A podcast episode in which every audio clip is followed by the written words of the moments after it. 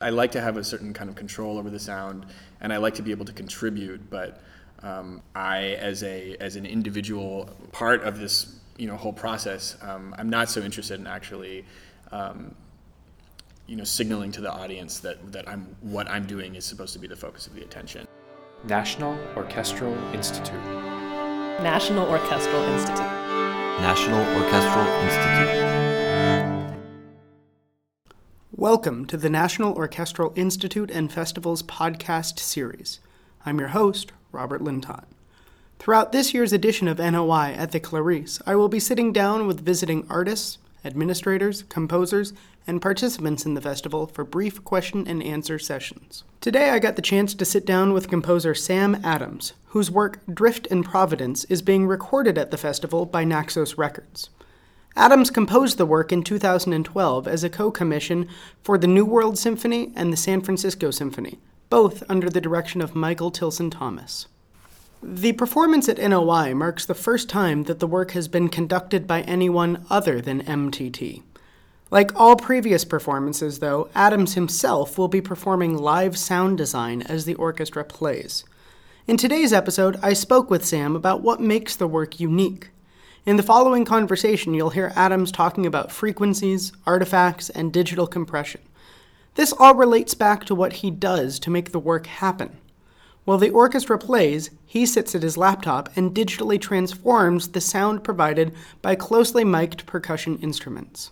Typically speaking, an orchestra plays music in the frequency range between 60 and 4000 Hz, or vibrations per second. For reference, when you sit down at a concert and hear the orchestra tuning before it all begins, they are usually working with an A played by an oboe at 440 Hz. That means the sound of the orchestra is usually within about three octaves of that note in either direction. Adams, in his research, found that a lot of digital recording contains noise well above that range, between 5 and 10,000 Hz. He also noted that the sounds made by the ocean often fill up that part of the sonic spectrum as well. By transforming the sounds played by percussionists, Adams is able to make the orchestra expand its own sonic palette and thus play beyond what is typically possible. In doing so, the ensemble mimics both the sounds of the natural world, heard near the ocean, and the sounds of our own intensely digital world. Here, then, is our conversation about drift and providence. For the sake of someone who hasn't had the chance to look at the score, for the sake of someone who hasn't had the chance to talk to you yet, what are you actually doing here in terms of the design that you're creating? Sure. Basically, uh, when we listen to Spotify or we listen to um, an MP3 or we listen to highly compressed audio, um, the digital processes create all kinds of artifacts that aren't necessarily um, indicative of you know how the music may sound on stage when it's recorded. Particularly with uh, with a lot of popular music, um, when you have you know snare drums or whatever, um, and when you're listening to these kinds of sounds uh, on um, or through kind of a kind like a, um, a very compressed medium, you, you get all these really interesting high frequency artifacts. Um, also, as you know, a, a, lot of commercial music, a lot of recorded music these days is highly compressed. Um, so that when we're in our cars or when we're on the subway or whatever, we have access to all the frequencies. And this is another kind of quick and dirty explanation of what compression is, but it's basically kind of normalizing all the frequencies that exist in you know a piece of music and a piece of in, in, a, in a recorded artifact, so that um, you know what might be quiet on stage, you know, in, in, a, in a recorded environment is actually much louder. Um, so the idea is that you can just kind of hear everything. And the, the kind of resultant uh, sonic quality of compression is that you just have so, like, you just have the, the, the high frequency spectrum um, you know, between let's say 5,000 hertz and all the way up to 20,000 hertz, you know, to the threshold of our, our hearing, it's it's filled with noise. Um, even a lot of uh, contemporary classical recordings, um, maybe not so much, uh, you know, orchestra music, but a, a lot of uh, electroacoustic music, a lot of music that kind of falls but in this kind of gray area between popular and classical music. Um, this is just kind of a frequency spectrum that's all of a sudden new to to to composers. Um, well, I want to say new to composers, but it's uh, it's it's being filled more often than it has been in the past, shall we say? Um, and so, f- when I was writing this piece, I, I was asking the question, you know, how can I how can I really kind of exploit that spectrum in a live performance? Um, and so, what I'm doing with this piece is I have uh, 10 microphones, four on four brake drums, which are these large metallic objects, um, four mics on sizzle cymbals, so the kind of cymbal that maybe Elvin Jones would play back in you know in the 1950s playing with Coltrane, the kind of this really beautiful sound that I that also has a really kind of personal connection to me growing up as a jazz bass player and standing next to a sizzle cymbal for about 15 years of my life. Um, and um, on um, Almglocken, which are the cowbells that Mahler used, particularly in the Sixth Symphony, um, I, I, I treat them a little bit different than, than Mahler did. I, I have the percussionists scrape them together, so you get this kind of this kind of like scraping, jingly sound. It's really wonderful. I have a microphone on that, um, and all these kind of metallic, scrapey, noisy sounds create a really rich, almost like uh, I would say acoustic white noise spectrum, and I amplify this. And from this spectrum, I pull certain frequencies that are germane to uh, harmonically what's happening in the piece, and I'm amplifying them and I'm shooting them all around the room. Um, there are some other things that I'm doing as well. I'm taking some of the sound of the percussionists and um, I'm downsampling them. So I'm, I'm literally taking, you know, rich acoustic sound and I'm turning it into one bit sound and delaying it and shooting it up into the cluster um, in the middle of the room. So you get at, certain moments in this piece you get this kind of like which is maybe to some people a, an ugly noise but to me i think it's a really beautiful noise and i think maybe could potentially belong in a piece of orchestral music. Um, so so yeah i'm taking i'm taking the, the kind of noisy sounds of the of the percussion on stage and i'm transforming them in real time into into, you know, bit crushed Sam Land. Is it primarily per- the percussion that you're working with here, or do you also then transform some of the sounds that come from the rest of the orchestra? Just the percussion. I mean, I suppose during some of the louder moments, there are, you know, there's bleed into the mm-hmm. instruments, but um, the microphones that we're using are very directional, and we have them pretty close mic'd up on the on the instrument. We have a lot of um, low cuts on the microphones, so um, so really we're only picking up the kind of higher spectrum of the of the um, of the percussion. Um, this is so we have a little bit more kind of exacting control about which frequencies frequencies we pick up, but it also just means that there's, uh, you know, a, a much less of a chance that we're going to feed back. You know, anything below 265 hertz can stay outside of this whole process. What is your role in this piece, like other than composer? Right, it's electronic, so people instantly go to that sort of Mason Bates image, and you're pretty vehement that it's not that. So, what is it that you're doing? Sure. Yeah, that's an interesting question. What what the role is? Um, I think with, uh, I mean, not to necessarily fall immediately into some kind of binary comparison, um, but I mean, I think since you mentioned his name, Mason, I think really views himself as a performer when he does his pieces. Um, I don't really view myself as a performer with this piece. Um, for, for very obvious reasons. Uh, You know, first and foremost, I'm not on stage, so I'm not seen. Um, uh, but also, I don't know. I guess there's a certain kind of lack of, of presence as a performer that uh, um, I like. You know, I, I like to have a certain kind of control over the sound, and I like to be able to contribute. But um, I, as a as an individual part of this you know whole process, um, I'm not so interested in actually um, you know signaling to the audience that that I'm what I'm doing is supposed to be the focus of the attention. Um, and I think one of the main reasons is that it has to do with the nature of what I'm doing, which is is a, which is a, a kind of um, process which doesn't uh, usually show up in a kind of orchestral context. And I think that if I called myself a performer, even if I was, you know, even if I remained off stage, I think that that kind of signals to the audience that they should be paying more attention to what I'm doing than um, than maybe I'm, you know, I'm, in, I'm intending.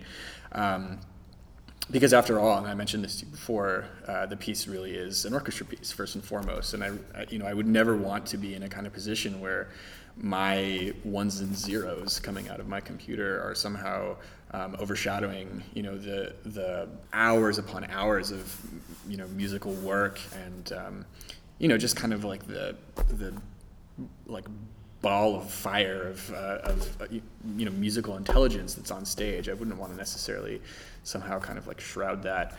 Um, so I think that's why I don't call myself a performer in this context. I call myself a sound designer. Um, I think that's a little bit less. It's a little more of a kind of like rounded term, and it, I think it allows the audience to pay first and foremost attention to the the musicians on stage, and if they so choose, they can also listen to to what I'm doing. So, would you say that your role is, you know, it's somewhere on a spectrum, obviously. Is it closer to that of the traditional role of the guy behind the boards in a concert hall than it is people on stage? Uh, yes and no. I mean, this this is a really interesting question. Um, uh, you, uh, the traditional role of a sound guy, uh, you know, behind a board is to make the ensemble sound as best as possible, mm-hmm. right? Um, to you know to to his or her idea of what the overall sonic quality should be. Um, so I guess in a certain respect that that would be the case with what I'm doing, except that there really is an element um, to what I'm doing, which is totally individual and can only be done by me. Um, I mean, I, I, suppose that I could you know, teach some, you know, teach a, another audio engineer how to how to perform this piece, but um, it is really creative, you know, that with every performance, I'm kind of, you know, pushing certain things here or there. You know, I'm transforming the sizzle cymbal a little bit more in one performance and I'm kind of scaling it back in another. Um, so, yeah, I mean, I, I, I guess it, it, like, I kind of fall in this weird gray area between, you know, a traditional kind of sound designer who's pushing faders back and forth and EQing the room and, and an, an actual performer who's on stage pressing buttons. I'm in this kind of nebulous zone that I've created for myself. I had the fortune of getting to talk to you before anyone got here, right? I had an idea of what you were doing on this piece. And talking to the musicians, I didn't get the sense that they had that same idea. I got the sense that they were expecting what we tend to think of when we think of electronic music combined with acoustic music. Um, and their which eyes, is which is inserting sounds, uh, non native sounds. Uh, non-native to the performance at least sounds. Uh, and their eyes, when I would explain this to them, that no, what he's doing is he's taking your sound and transforming that, they just sort of lit up. They really responded very well to that. Have you found that response in the two orchestras that you've worked with elsewhere? Uh, yeah, I, I, mean, I think the response generally that I get from from musicians doing this piece um, is that they they don't always know what's going on, which is okay. Um, and uh, I mean, the, the other thing is that, of course, um, for performance to performance, what I do is very different, and so it's yeah. I just I think that I, from them I, I, occasionally get this kind of like oh wow like I I heard this kind of sign, sine tone thing come in and it like you know was perfectly orchestrated with the vibraphone playing an F sharp and the harmonic that I was doing. And it was really cool. And then, you know, when we did it the night before, like I didn't hear that. And so, I mean, I think there's a little bit of, um, there's a little bit of, uh, how shall I say, um, well, the, the other thing that I should say about this piece is that there are a lot of notes, um, mm-hmm. and so the, the the musicians are usually pretty darn busy and focused you know just making their own sound.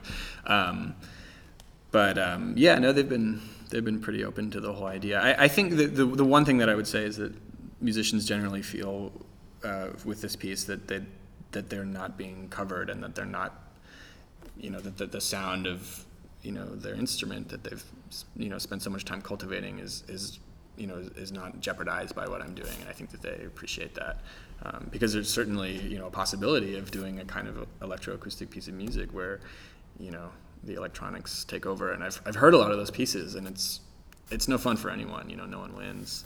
Yeah. How many rehearsals have you gotten with the orchestra at this point? Um, two. Two? So yeah, there was a re- rehearsal this morning, and then the day before there was a rehearsal in the afternoon, and then on Tuesday, right after I arrived, I spent three hours in the space working on the audio system and miking all the instruments and kind of tuning the house. Nice. So I've had three opportunities to be in the space and kind of get used to it. And from our previous conversation, that's more than you're used to on this piece.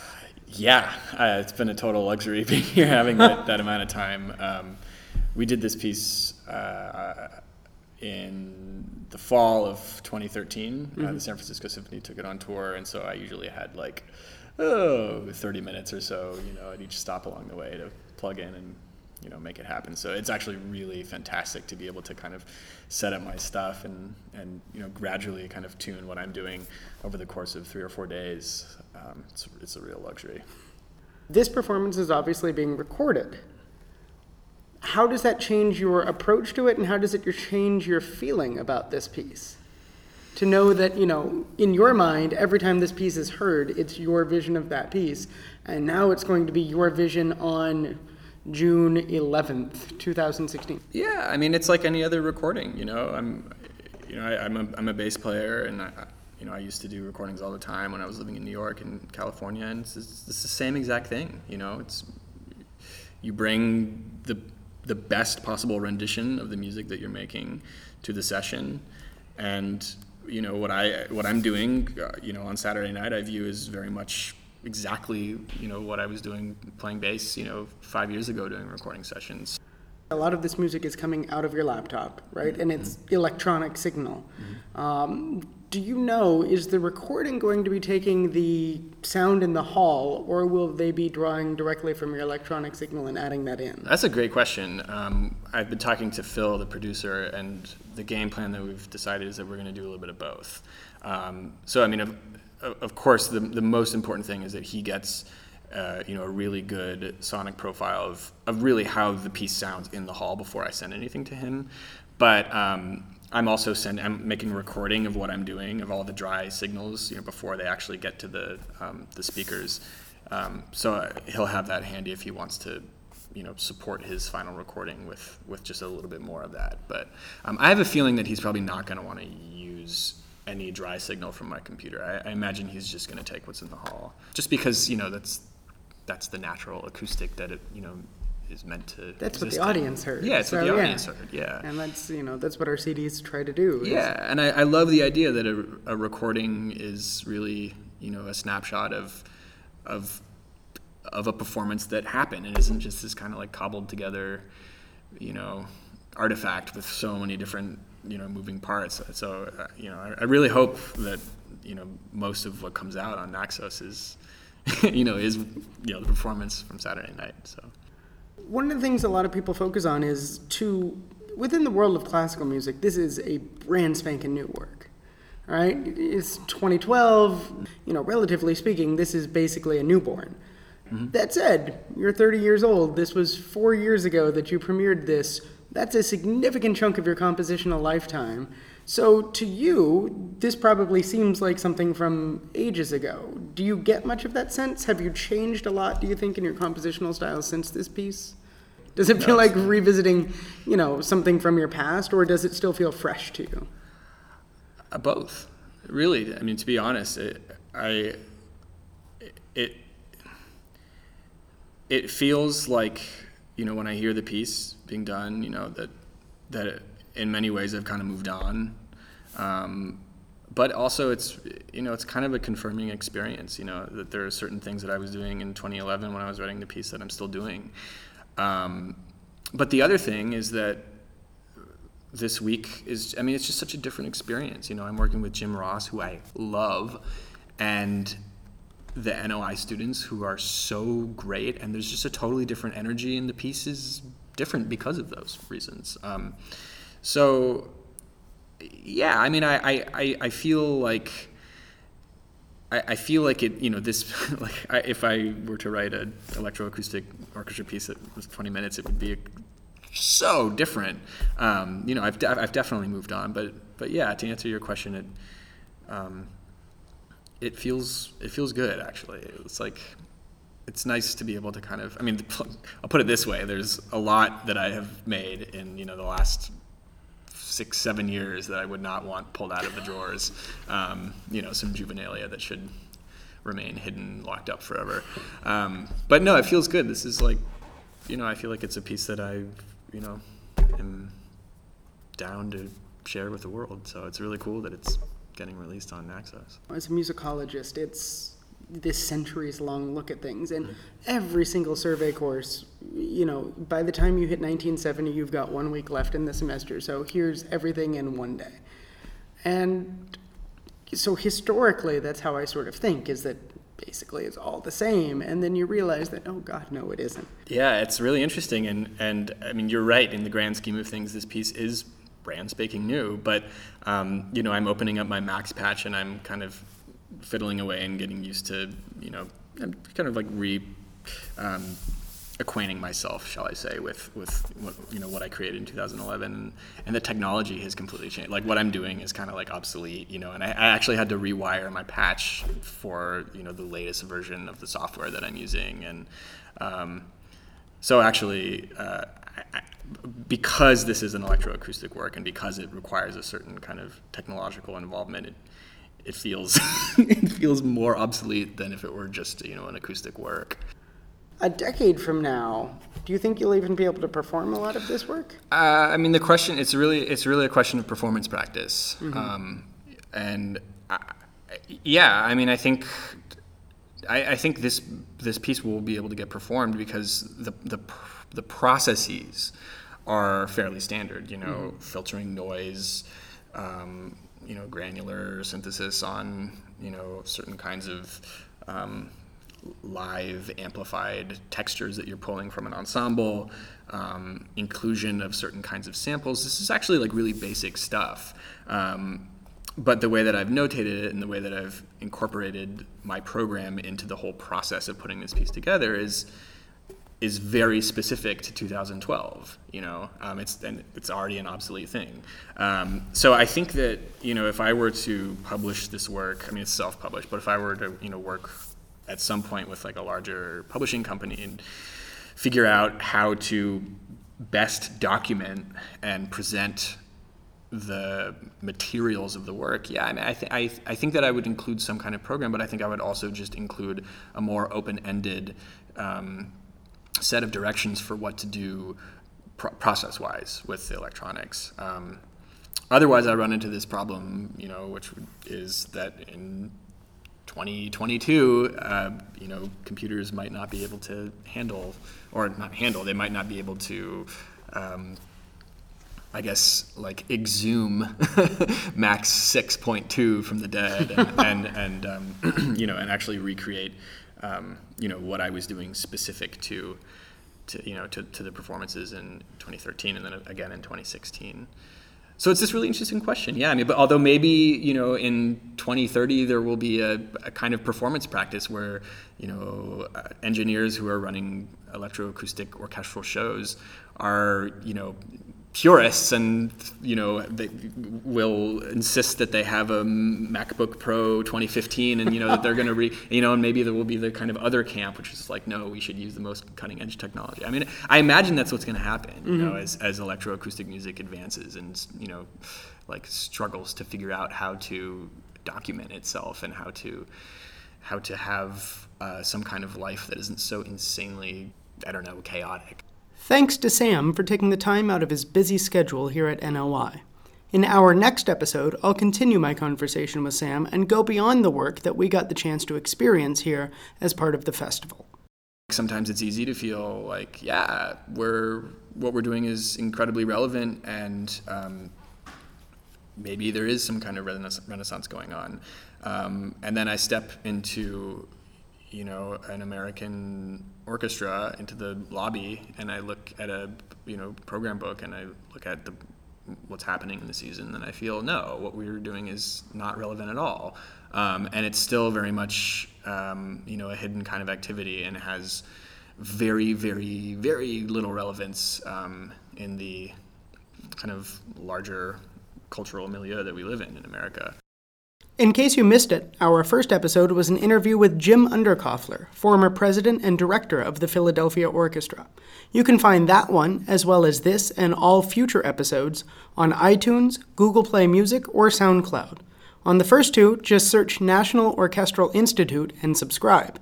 Or you can follow our SoundCloud page by visiting soundcloud.com slash National Orchestral Institute. And if you'd like to see the NOI Orchestra in person, you can do so by visiting the Clarice in College Park, Maryland. The Clarice is helping to build the future of the arts by educating, training, and presenting the next generation of creative innovators. With performances year round, there's always something to experience at the Clarice. Check out our schedule by visiting theclarice.umd.edu or by finding us on Facebook under The Clarice. Thanks for listening and tune in next time.